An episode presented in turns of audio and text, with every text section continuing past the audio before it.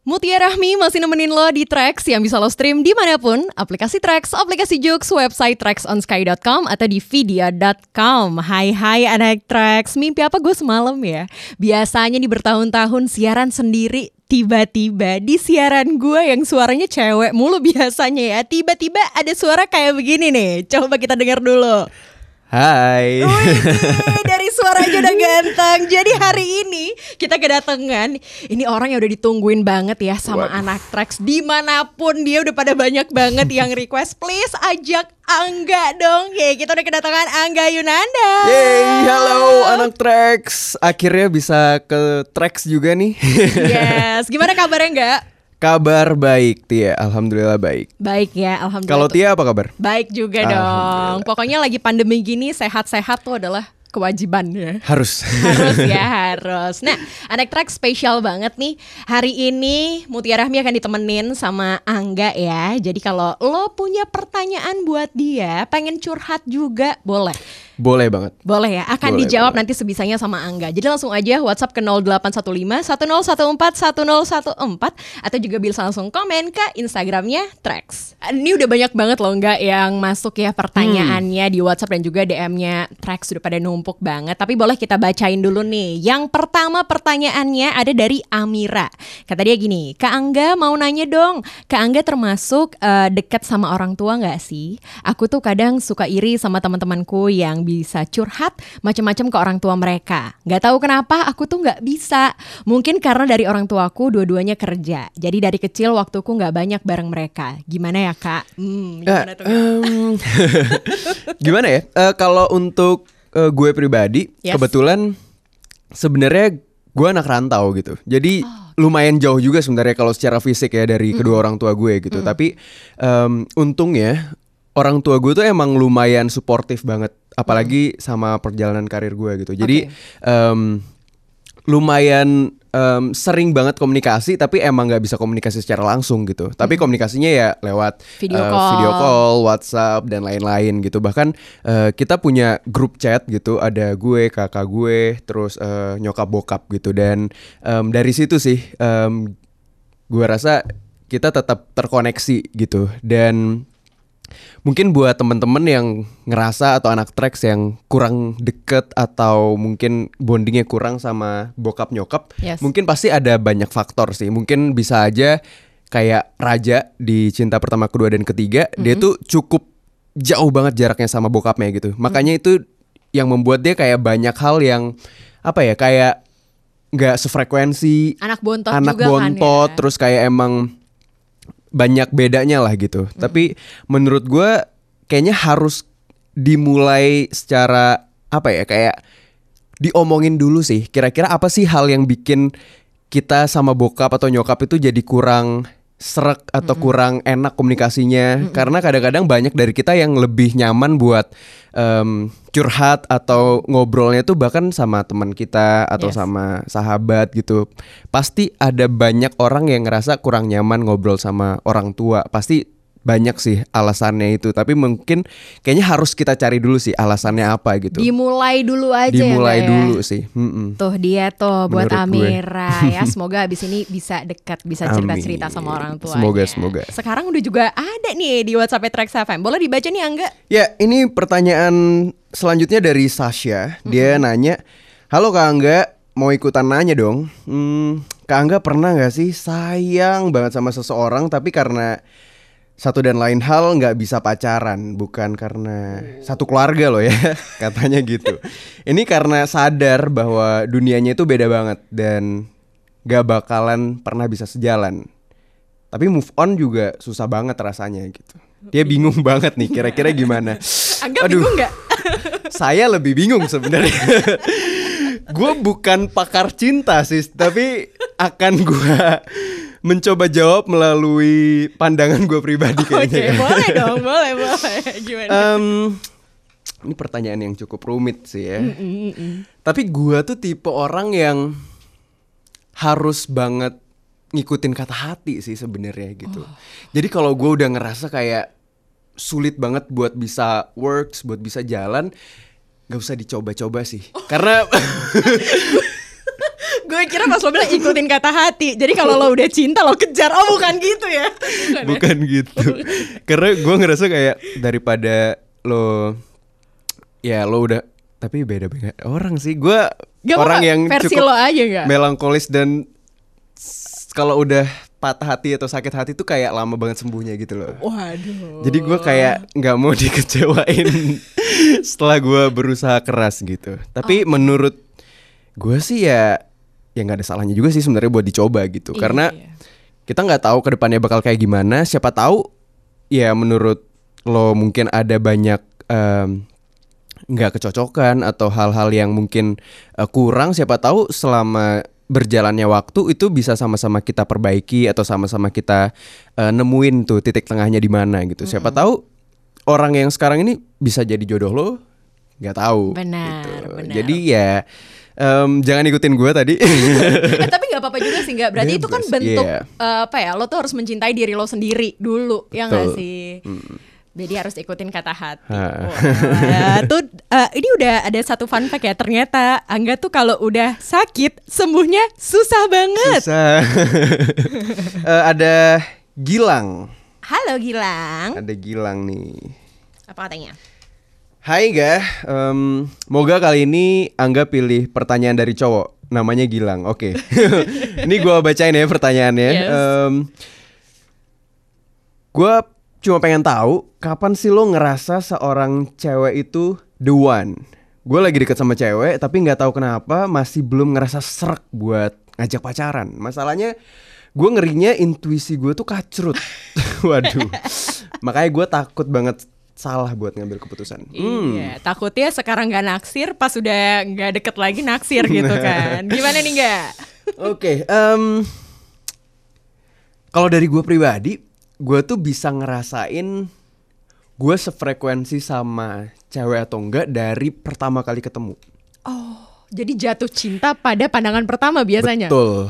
Dan biasanya itu selalu works di gue gitu. Jadi em, kalau gue eh, udah kepincut dari pertama kali ketemu, bahkan mungkin sebelum ngajak kenalan, kayak baru ngelihat doang, itu kayak, oh kayaknya ini harus gue perjuangin gitu. Jadi kayak Oh, ada misalnya ada beberapa, em, misalnya ada sesosok ini gitu kayak yang sangat-sangat mencuri perhatian gue. Biasanya itu adalah sosok yang sepertinya tepat gitu karena gue nggak tahu mungkin karena intuisi gue lumayan Kenceng ya.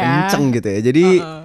em, biasanya selalu berhasil gitu tapi kalau Gilang nih masih bingung ya dia Cara ya. najemin intuisi itu Najemin gimana intuisi tuh? gimana nah itu dia ya gimana caranya ya Em, caranya adalah kayak percaya sama diri lo sendiri sih percaya sama diri lo sendiri terus Yes. kayak em, tapi biasanya bakal kelihatan juga sih apakah eh, ceweknya juga em, ada tanda-tanda kira-kira suka atau enggak gitu biasanya bakal kelihatan lah mungkin dari kayak em, tatapan matanya atau lirikannya atau misalnya kayak senyumannya gitu. Oke, oke, oke. Biasanya dari situ sih hal-hal kecil simple yang mungkin justru bisa berdampak besar terhadap diri lo gitu. Jadi kalau lo mungkin masih ngerasa intuisi gue kayaknya kurang oke nih. Mungkin lo kurang detail orangnya. Iya.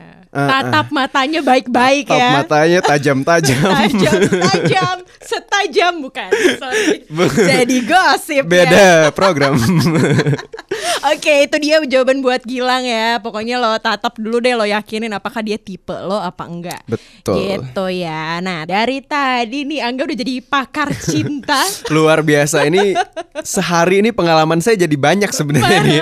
Menguras otak dan emosi lumayan. Lama-lama emang siaran di sini buat buka konseling. Bisa, kayaknya ntar saya magang deh besok nih mulai ya. Kita terima loh. Alhamdulillah, terima kasih loh Tia. Nggak, ini coba ya kita lihat-lihat lagi pertanyaannya. Oh, ini dari tadi juga nih udah nunggu ya. Ada dari Andin. Kata dia, nggak curhat dong. WA, nggak Waduh, curhat dong. Curhat dong. Curhat apa nih Andin? Dia bilang gue pas baru nonton Cinta Pertama Kedua Ketiga dan ngerasa relate banget. Gue lagi kesel sama kakak-kakak gue. Gara-gara gue ngerasa selalu harus ngalah di uh, urusan jagain bapak yang lagi sakit. Ya emang gue paling bungsu. Terus mereka juga udah pada nikah. Persis banget kayak di film itu.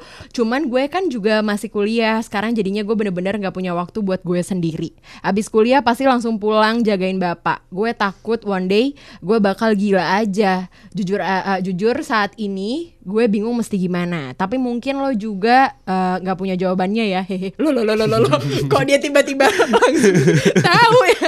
Nggak apa-apa sih seenggaknya gue lega bisa cerita. Oh. oh kok jadi sedih Semangat ya? Andin. gimana nih nggak? Ya, em, emang bukan hal yang mudah sih sepertinya ya untuk kita. Apalagi mungkin di saat mungkin gue sama Andin ini emang ya dia lagi kuliah berarti seumuran banget ya. Dan biasanya kan kalau kita yang lagi masih 20-an awal ini masih pengen banget buat ya sekarang mulai mengejar cita-cita, impian atau Yes. pengen explore diri, tapi ada aja beberapa hal yang membuat kita terikat gitu. Salah satunya mungkin kasusnya Andin ini mirip juga sama eh, Raja di Yes. film Cinta Pertama, Kedua dan Ketiga di mana em, dia baru aja memulai hidupnya tapi emang dibebankan tanggung jawab yang sebenarnya nggak mudah gitu. Karena terkadang kita yang masih muda aja ngurus diri sendiri aja udah susah banget Yes. kesusahan gitu. Yes. apalagi kalau kita harus em, apa ya bertanggung jawab untuk orang lain gitu. Tapi menurut gua em, bokap nyokap itu sosok yang penting sih di Yes. hidup kita gitu. Karena gimana pun juga kit- eh, mereka yang ngelahirin kita yang ngebesarin kita dan meskipun pasti berat sih eh, tanggung jawabnya untuk bisa mengurus mereka. Apalagi mungkin mereka sekarang udah semakin eh, tua terus semakin em, apa ya bisa dibilang semakin apa ya rapuh. Di saat kita mungkin semakin dewasa semakin kuat justru mereka semakin sulit gitu karena bertambahnya umur dan usia gitu. Tapi em, kalau dari kasusnya Andin ini sebenarnya mirip banget sama Raja karena dia juga punya kakak-kakaknya tapi emang semuanya udah berkeluarga. Dan ya anak bungsu biasanya emang jadi sasaran empuk ya untuk em, bertanggung jawab karena mungkin emang kebetulan anak bungsu juga biasanya emang masih serumah sama bokap nyokap Yang ada gitu, yang gitu ya, ada yang di ada rumah ya. gitu yang bisa mungkin eh, nemenin ke rumah sakit, nemenin berobat Yes. atau ngurusin em, apa pun di rumah gitu. Tapi menurut gue em, gue tahu ini bukan hal yang mudah, tapi kita juga nggak pernah tahu em, umur kita Yap. atau bahkan mungkin umur nyokap bokap gitu. Menurut gue selama kita masih bisa ya kita harus bisa bersyukur dan kuat menjalaninya sih gitu. Tapi kalau sebenarnya kita juga punya kakak-kakak menurut gua harus dirembukin sih karena Mm-mm, terkadang ya ngurus bokap nyokap bukan cuma tanggung jawab si anak bungsu Yes. gitu. Tetap em, tanggung jawab bersama gitu. Meskipun mungkin kakak-kakak kita sudah punya em, tanggung jawab baru keluarganya, anaknya, tapi ya kalau bisa ngurusnya sama-sama, kita bisa em, berpikirnya bareng-bareng, menurut gua itu pasti akan jadi lebih ringan, Yes. lebih mudah, dan justru jadi nggak ngebebanin dan nggak ngebatin buat Diri si sendiri. diri sendiri ya, Iya, itu si gitu. itu ya. Jadi sedih deh. Iya, semangat ya Iya. Andin. Ya, eh, ini dari Sheila. Mm-mm. Hai hai Sheila. Hai Sheila. Em, dia nanya ke Angga, aku mau ikutan nanya dong. Pengen tahu aja ke Angga tuh termasuk orang yang overthinking atau enggak. Uh, Oke. Aku lagi mikir aku termasuk yang overthinking parah nggak ya? Soalnya aku tuh suka mikir terlalu jauh. Termasuk hal-hal yang belum tentu kejadian. Tapi capek sih. Tapi gimana ya? Kalau malam itu auto overthinking. Suka gitu nggak ya kak? Kalau iya gimana cara ngilangin ya? Gimana tuh enggak? Hmm. Suka overthinking, eh, overthinking gak tapi? Aku termasuk orang yang overthinking parah sih. Wah, pas berarti Pas ya. banget sih. Gimana nih kasusnya Sheila nih? Ya, aduh. em, aku tuh termasuk yang overthinking parah, Sheila. Mungkin 11-12 lah sama kamu ya. Em, tapi kalau gua, em, apa ya? Kalau kerja di depan layar tuh sebenarnya suka kebawa suasana overthinkingnya dan itu hal yang sangat-sangat sebenarnya harusnya dikurangin dan pasti bakal kelihatan gitu. Makanya kayak Kak Gina sutradaranya cinta pertama, kedua dan ketiga itu kayak udah hafal mati sama gua karena kayak ini udah film kedua. Jadi dia pasti tahu dan kayak ngerasa di saat gua overthinking tuh kelihatan di kamera gitu. Dan itu jadi apa ya kayak bumerang juga sih sebenarnya buat kita sebagai aktor gitu karena kita bener-bener harus membuang jauh diri kita dan masuk ke karakter yang ada di film kan gitu. Tapi terkadang overthinking ini kayak bisa merusak fokus kita juga gitu loh. Jadi Iya. gue tuh pribadi eh, mulai kayak ya belakangan ini cukup mengurangi kadar overthinking yang gue rasakan gitu karena ternyata sangat dan cukup berdampak buat gue pribadi bahkan sampai ke kerjaan gitu. Dan itu bukan hal yang baik buat gue pribadi gitu. Dan Caranya em, gimana tuh? Apakah kalau malam-malam kan overthinking, ya paksain tidur aja gitu? Apa gimana tuh? Ya, kalau gue pribadi sih jadinya mikir, gue gue dari dulu tuh takut banget sama misalnya kayak, aduh kalau gue ngelakuin ini gue gimana ya? Kayak anggapan orang gimana ya? Atau misalnya kayak gue lagi acting, gue udah cukup bagus nggak ya? Oke. Kayak em, misalnya walaupun mereka nggak komentar apa apa, tapi gue udah bener nggak ya ngelakuinnya gitu? Gue dulu tuh sering banget mikir kayak gitu, tapi.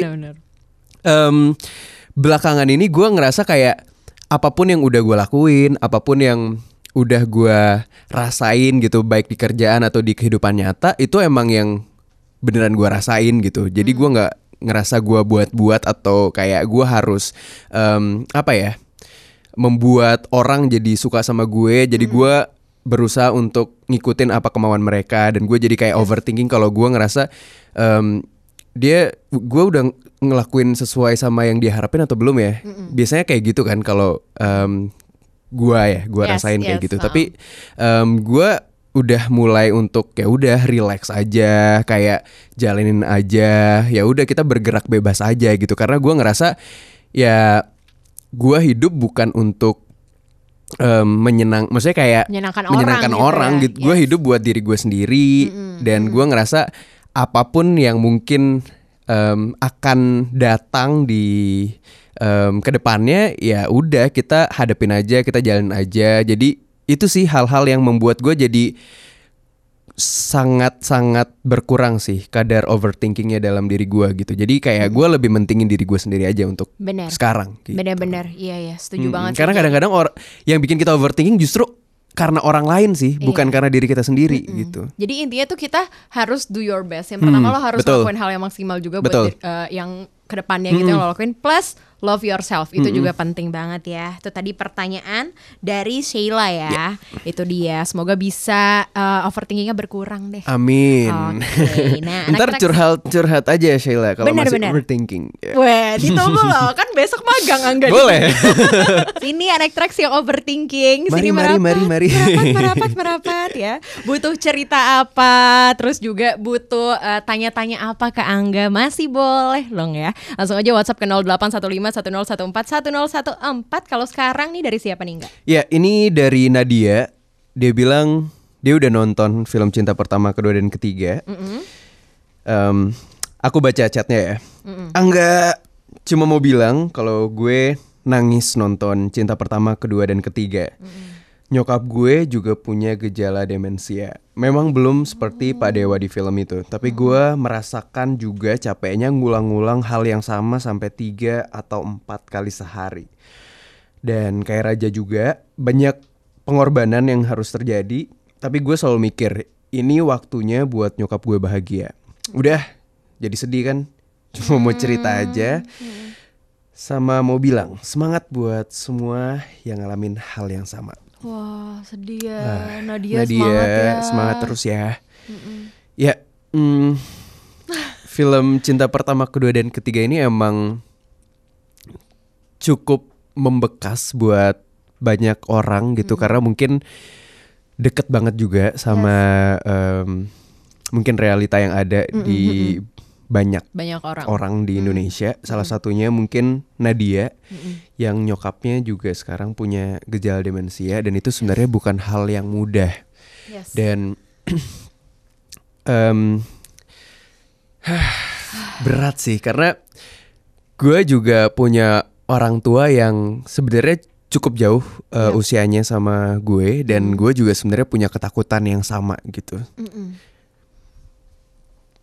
dan dan gue ngerasa em, ini film yang sebenarnya harus banget sih buat kita tonton, kita resapi dan kita dalemin bareng-bareng gitu. Karena jujur gue juga sebenarnya baru tahu pas gue menjalani proses syuting film cinta pertama, kedua dan ketiga. Kalau ternyata em, film ini sangat-sangat personal buat Kak Gina Esnur penulis sama sutradaranya gitu. Karena Oke. ternyata ini kayak em, surat cintanya dia gitu buat bokap dan nyokapnya dia gitu karena Oh. em, ternyata bokapnya demensia Alzheimer, nyokapnya juga em, survivor kanker payudara dan itu karakter yang ada di Persis Pak Dewa banget ya. dan Ibu Linda gitu dan Oke. ini dia benar-benar sangat banyak em, apa ya menaruh hati dan cintanya ke dalam filmnya. Dan kebetulan si karakter raja ini juga deket banget sama Kaginanya karena ternyata Kagina juga anak bungsu. Jadi dia Oh, benar-benar dialah merasa rajanya sebenarnya ya. Iya, dia menaruh raja itu em, di dalam dirinya dia gitu. Oke. dan gue baru tahu tuh justru pas em, hari-hari gue taunya pas lagi syuting itu kayak udah eh, mungkin dua minggu atau tiga minggu proses syuting. Dan itu saat em, mengambil salah satu scene yang sebenarnya emang cukup sulit dan butuh tingkat emosional yang lumayan tinggi gitu. Dan di situ dia baru em, membuka gitu. Apa sih sebenarnya eh, film cinta pertama kedua dan ketiga ini? Dan di situ kayak gue sama Putri kayak bener-bener langsung ikutan nangis juga gitu. Karena Iya, kayak iya. wah ternyata sedalam ini gitu Yes. meaningnya dan em, buat Nadia Mm-mm.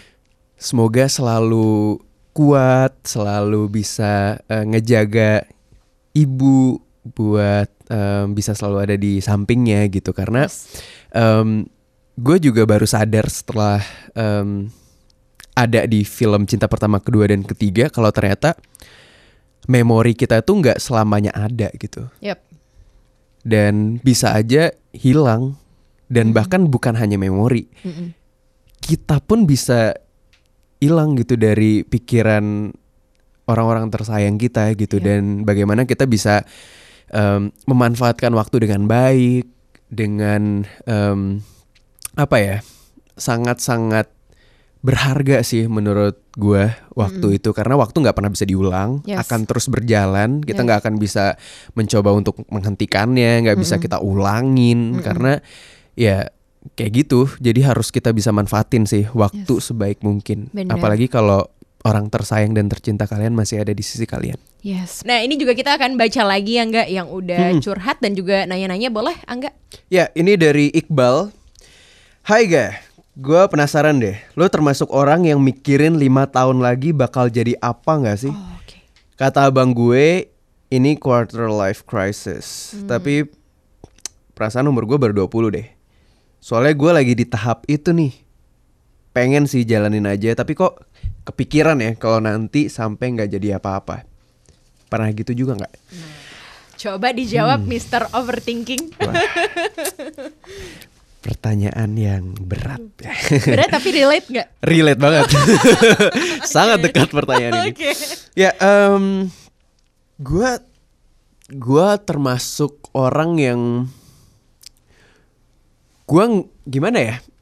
Gua nggak mikir sejauh lima tahun ke depan bakal ngapain sih. Tapi gue biasanya emang selalu punya kayak bucket list di tahun ini kira-kira bakal ngapain dan apa kira-kira hal yang harus gue capai, apa hal yang harus gue pelajarin di tahun ini gitu. Karena kira-kira ya kita harus tetap punya Tujuan. tujuan dalam hidup. Kita Yes. harus tetap punya hal-hal baru yang kira-kira ingin kita pelajarin itu apa gitu. Karena terkadang kalau kita nggak nulis atau kita nggak punya list apa yang akan kita lakuin, kita biasanya bingung sih.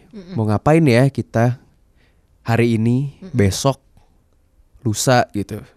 Dan buat gua pribadi, gua selalu pasti punya list itu di tiap tahun ya. Tapi misalnya kayak ternyata list yang udah gue taruh misalnya di tahun 2021 Mm-mm. Nggak berjalan dengan baik atau bahkan mungkin nggak gue lakuin ya gue taruh lagi di 2022 Mm-mm. dan gue nggak pernah kayak ngerasa aduh gue kecewa banget gue nggak ngelakuin ini atau gue nggak berhasil melakukan ini. Padahal gue udah em, apa ya udah mati-matian udah ngelakuin ini secara apa ya keras banget Yes. perjuangan gue untuk bisa melakukan suatu hal tapi nggak bisa kejadian di tahun ini menurut gue jangan pernah nyerah sih. Yap. karena menurut gue semua tuh butuh proses.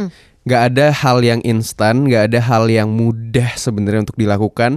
Kegagalan sekali dua kali tiga kali itu sangat sangat ya hal yang biasa Iya, iya. dan Buat semua orang juga ya. bener semua orang pasti pernah mengalami kegagalan atau hal-hal yang mungkin kurang berhasil dalam hidupnya gitu bahkan gue pribadi juga sering banget ngerasain hal itu tapi gue nggak pernah menjadikan itu beban dan gue nggak pernah menjadikan itu jadi fokus utama gue yang mengalihkan hal-hal lainnya Yes. karena terkadang ada beberapa orang yang sebenarnya kita udah ngelakuin 100 hal Mm-mm. Yang baik Yes. dan goals mungkin, tapi kadang karena satu atau dua hal yang kayak kita ngerasanya kurang atau mungkin nggak terlalu works, justru kita kayak fokusnya sedihnya di situ aja gitu. Iya, kita iya, nggak iya, pernah bersyukur akan hal-hal dan pencapaian-pencapaian lain yang kita udah lakukan di tahun ini. That's the point. Bersyukur sih ya. Betul. Benar benar benar. dan setuju. ya buat gue bersyukur jalanin aja dan jangan pernah berhenti untuk belajar adalah hal-hal yang harus kita lakukan. Karena menurut gue ya yang kegagalan pasti akan terjadi gitu. Jadi jangan pernah takut akan gagal. Ya, benar. Mumpung juga masih awal tahun 2022 juga. mumpung masih muda juga Mumpung masih muda juga, jadi ditulis aja resolusinya, diulang resolusi yang sebelumnya juga nggak apa-apa. tapi ya. jangan cuma ditulis doang Iya benar, jangan jadi wacana aja Jangan ya. jadi wacana aja. Tolong jangan sampai resolusi berakhir menjadi rencana. betul Tapi ini ada juga dari tadi udah nunggu-nunggu ya. ada dari Adela langsung aja dibacain deh nih. Aku aja yang bacain deh ya. Boleh. Tadi gini. Halo Kak Angga, mau ikut nanya dong. Hehehe. Kalau bisa milih, mending punya kakak cewek atau cowok. Aku punya kakak cowok, orangnya doyan banget ngelarang ini itu. Aku pikir kalau kakakku cewek pasti enak ada temen buat curhat. Kalau beda jenis kelamin pasti banyak berantemnya. Kayak di film Kak Angga cinta pertama, kedua dan ketiga juga, ya kan? Hmm, gimana tuh? Ini yang jawab bukan Angga Raja ya. ya eh, kalau gue pribadi gue punya kakak juga tapi kakak gue cewek ya sama sih berarti beda jenis kelaminnya sama gue tapi gue nggak sering berantem sih untungnya ya jadi kayak kakak gue cukup chill anaknya dan Tapi beda umurnya jauh nggak? ah beda umurnya lima tahun Lima oh. itu jauh nggak ya sedeng sedeng sih, ya, lumayan sedeng ya. sih. Iya Mm-mm. iya iya iya. Kalau Adela ini kan dia ya biasanya emang kakak cowok ke adiknya yang cewek biasanya emang lebih protektif sih. Yap. Dan kalau gu- gua pribadi juga misalnya kalau gua punya adik cewek, gue juga pasti bakal ngejagain banget banget sih kayak Oh. gua tahu kayak kehidupan ini sudah sangat berat anak-anak jadi Sorry kayak anak yang denger jangan lemes sendiri tiba-tiba Kak Angga angkat aku jadi adek. Waduh. tiba-tiba. mentang-mentang gua anak bungsu gitu ya. Oh, boleh sih sebenarnya gue pengen banget nih punya adik. ya, kalau gue sih gue kayaknya berada di pihak kakak cowoknya sih. Tapi ya jangan sampai banyak berantem sih. Sebenarnya itu harus sangat-sangat dikurangin sih. lebih baik kalau kita kan bisa chill bareng-bareng, kita bisa kayak hangout bareng-bareng berdua atau bareng teman sama teman-teman yang lain tuh pasti bakal enak banget sebenarnya. Cuma ya agak susah sih emang kalau punya kakak cowok apalagi adiknya cewek ya. Pasti mungkin dia ngerasa ya harus dijagain banget sih. Apalagi kayak kalau Iya. punya adik itu pasti ngerasa kayak aduh adik nih masih kecil mulu nih padahal kayak udah gede nih gila gitu. Kayak gue udah 20 tahun bukan masih anak SD bukan TK lagi. Gue udah udah mulai dewasa udah pengen em, ngejalanin hidup gue dan pengen mandiri gitu. Nggak mungkin nggak pengen dilarang ini itu sama kakaknya gitu. Tapi ya terkadang pasti punya alasan sih kenapa mungkin ngelarang hal ini hal itu karena mungkin emang Sayang juga. sayang Iya. dan terkadang mungkin bukan hal yang baik untuk dilakukan mungkin bisa jadi tapi Iya, ya benar. menurut gua ya apa pun itu ya emang harus diomongin sih Iya, iya, benar-benar. jadi kayak emang kalau em, Adela ngerasa duh kak jangan dilarang-larang dong kan gue juga pengen explore ini pengen nyobain itu pengen ngelakuin ini. Tapi menurut gue ya bebas lo bebas eksplorasi apa pun ngelakuin apa pun yang penting masih di jalan yang benar Betul ya. Lo juga harus nge-build kepercayaan kakak lo juga Betul. supaya nggak melulu dilarang ini itu. Mm-mm. Tapi balik lagi gue anak satu-satunya jadi Oh. agak sotoy kalau ngomong tadi Eh, barusan. agak nggak bisa relate ya Agak nggak relate ya, tidak relate Tapi gak apa-apa namanya juga saran-saran. eh kalau buat anak tunggal gimana nih kiat-kiatnya ada gak nih buat agak iri Oh, agak iri. ini. Iya bukannya apa-apa nih. Kita terlalu bebas butuh dilarang-larang, Shay. ini ada Marcella Oke. Hai Kak Angga, apa kabar? Alhamdulillah kabar baik Marcella. Aku ngefans deh sama Kak Angga sejak dua garis biru. Oke. Mau nanya-nanya juga dong. Gimana ya kak caranya buat ngasih tahu orang tua kita kalau kita nggak suka diatur-atur? Soalnya aku capek kak disuruh banyak banget ikut les sama mama papa. Ada les pelajaran sekolah, les piano, sampai les Inggris sama Mandarin. Jus jujur li, aku nggak happy. Oke. jujur li, jujur li aku nggak happy kak. Iya. Tapi aku nggak tahu cara ngomongnya gimana. Soalnya aku tahu tujuan mereka sebenarnya baik. Mending aku ngomong apa diem aja ya kak. Hmm, jujur Li, aku sama Marcella nih ternyata eh, cinggu kalau bahasa Indonesianya teman. Aku juga Oh. ngefans sama Angga tuh semenjak dua garis loh, enggak. Terima kasih. Aduh. Kok jadi gemes?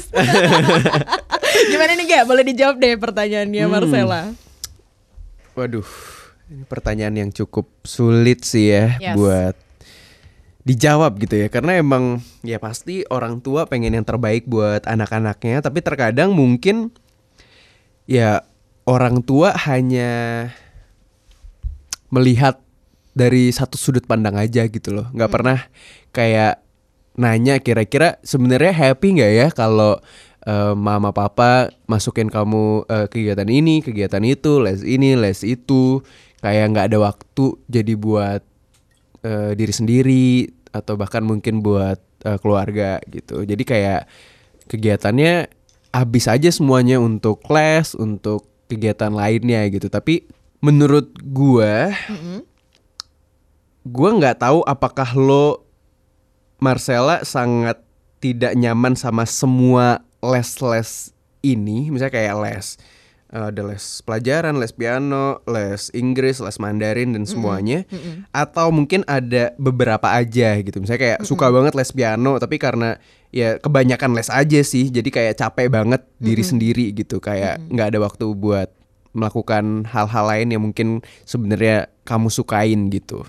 Tapi kalau gue pribadi sebenarnya ya coba diomongin dulu aja sih sebenarnya. Itu hal yang paling Penting. baik dan penting gitu. Yes. karena kalau capek ngebatin sendiri juga nggak enak. Terus kayak jatuhnya nggak apa ya ya nggak bakal masuk juga sih kalau ngelakuin hal-hal yang bukan keinginan dari diri kita sendiri gitu. Kayak gue pribadi gue pas sekolah termasuk orang yang cukup banyak nggak cukup banyak sih. Gue les gue dulu ada les nyanyi terus gue ada les berenang juga. Terus ada les pelajaran juga tapi semuanya emang gue pilih sih gitu. Oke. karena pertama kalau les berenang gue tuh dulu fobia Air, eh apa? air kolam. Kayak iya, kalau udah nggak napak kakinya itu gue takut banget gitu loh. Oh, karena gue dulu pas kecil pernah tenggelam jadi kayak lumayan berlanjut sampai gue SMP itu gue masih belum bisa berenang karena gue masih takut banget terus Oh, gue memutuskan untuk ya udah daripada gue terus terusan kayak menghadapi ketakutan gue ya udah gue coba aja les berenang gitu kira-kira bisa jadi jadi bisa berenang apa enggak gitu dan ternyata bisa Oh, gitu bisa. dan Oke, oke. gue jadi nggak fobia lagi gitu Oke, dan berarti itu dari diri lo sendiri Dari diri gua sebenarnya sendiri. ya. Mungkin Uh-uh. juga buat eh, lo nih ya tadi eh, yang cerita Marcella, mendingan lo coba cari-cari juga apa Iya. yang lo suka, terus lo Uh-uh. kasih ke tahu ke nyokap lo. Bener, gitu. jadi mungkin siapa tahu kalau misalnya lo baru ketemu nih passion lo siapa tahu lo misalnya lebih suka bahasa Korea daripada bahasa Iya. Cina. Ya bilang aja. Kayaknya aku lebih nyaman kalau lesnya bahasa Korea deh. Bisa nggak ya kalau lesnya apa bahasa Korea? Kalau misalnya aku lebih suka uh, Dance, ngedance dance. nih bisa nggak ya dance uh, lesnya dance aja gitu biar sesuai sama passion aku juga. Gitu Benar, sih benar, menurut benar, aku. benar. karena kayak em, ngelakuin hal yang bukan jadi passion kita, ngelakuin hal yang bukan jadi em, keinginan dari diri, dari diri kita sendiri itu pasti susah dan akan jadi beban sih. Jadi Yes. mending lakuin hal yang kalian suka. aja. Benar, semangat terus buat Marcella. Semoga menemukan apa yang dia suka, passionnya apa ya. Oke, nah kalau sekarang ada pertanyaan dari Rizky. Kelihatan nggak nih WhatsAppnya? Nggak, boleh dibaca dong. Gak, gue penasaran aja sih. Lo pernah kepikiran buat kerja kantoran gak? Kayak Raja di Cinta Pertama, Kedua, dan Ketiga.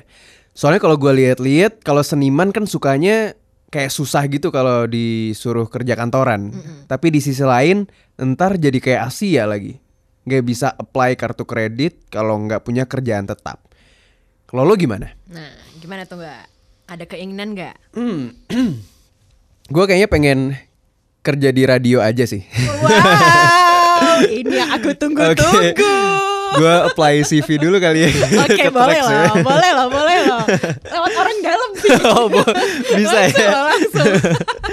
ya eh, kalau kerja kantoran jus, jujur jujur li gue belum kepikiran sih sampai sekarang. Tapi sebenarnya ya pengen juga gitu kayak mungkin eh, nyoba keluar dari em, zona nyaman gue. Tapi gue masih sangat nyaman di sini sih di dunia keaktoran ini gitu. Tapi Emang kayak fokus dulu ya. Iya, pengen fokus di sini dulu sih.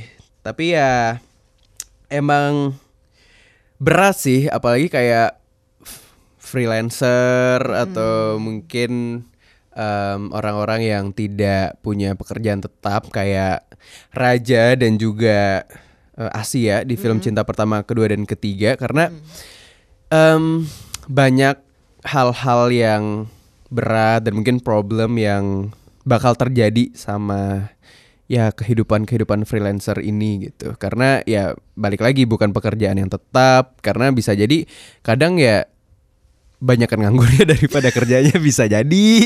Nggak ada yang tahu kehidupan. Tapi ya ya buat gue ya jalanin aja dulu sih gitu. Kalau kita masih bisa bergerak kalau kita masih bisa hidup ya kita masih bisa menjalaninya gitu. Tapi ya untuk gue pribadi semoga bisa lancar sih apa pun eh, hal-hal yang mungkin sedang kita jalanin semua saat ini semoga kita bisa diberi kekuatan meskipun sebenarnya emang era pandemi ini adalah era-era yang Berat ya? berat dan sulit buat kita semua bukan hal yang mudah ada banyak mungkin kita merasakan kehilangan atau em, hal yang kayak berubah sangat jauh dari harapan kita. Dan menurut gue kalau kalian ngerasain hal-hal tadi cocok banget sih untuk menyaksikan film cinta pertama kedua dan ketiga. Karena deket banget sama kehidupan kita dan kita kayak bisa bercermin kita bisa merefleksikan diri kita ke dalam filmnya dan menurut gua ada banyak hal-hal baik yang bisa kita dapatkan di film cinta pertama kedua dan ketiga buat kalian yang mungkin sekarang kayak masih bingung gua mau ngapain gua eh, harus apa apakah gua em, harus mementingkan impian dan cita-cita gue atau mungkin mengurus keluarga atau apa yang kira-kira harus gue lakukan lebih dulu dan apa yang mungkin harus gue pertimbangkan atau gue um, ya kesampingkan dulu dan menurut gue ini deket banget sih sama anak-anak muda terutama seumuran Angga atau Raja untuk bisa semangat dan kuat menjalani awal tahun yang berat ini. Cukup berat ini. Dan bisa relate gitu ya sama kehidupan anak-anak muda juga. Betul. Oke, okay, tadi tadi kita udah ngobrol-ngobrol ya, udah bacain juga pertanyaan dari anak Trax. Yeah. Pokoknya jangan kapok-kapok ya, mampir ke Trax ya. Nggak kapok, nggak kapok. Ditunggu, Ditunggu loh ya. CV magangnya ya. Boleh. Mau ya siaran di Trax lagi ya? Sangat ingin. Siap. Dan boleh enggak mungkin uh, say thanks juga buat anak Trax yang dari tadi udah Ya, thank you banget anak Trax yang udah dengerin kita dari tadi dan makasih banget buat kalian yang udah curhat-curhat dan semoga um, sedikit membantu jawaban-jawaban dari kita. Mm -hmm. Dan yang pastinya sangat gue tunggu untuk kalian nonton film cinta pertama, kedua dan ketiga di bioskop sekarang juga. Yes, betul, betul. Dan semoga juga uh, segera tayang di OTT ya. Amin semoga. Kalau nanti udah tayang ingat jangan yang ilegal, harus, jangan pembajakan. Harus yang ya. legal. Harus yang legal Betul. karena harus support kerja keras orang-orang di balik layar juga ya. Terima Bener. kasih Angga udah ngobrol-ngobrol di Terima kasih, lagi. Sampai tia. ketemu lagi. Anak Trax Mutiara masih akan balik jadi jangan ke mana-mana ya. Sekarang sikat dulu playlistnya Trax.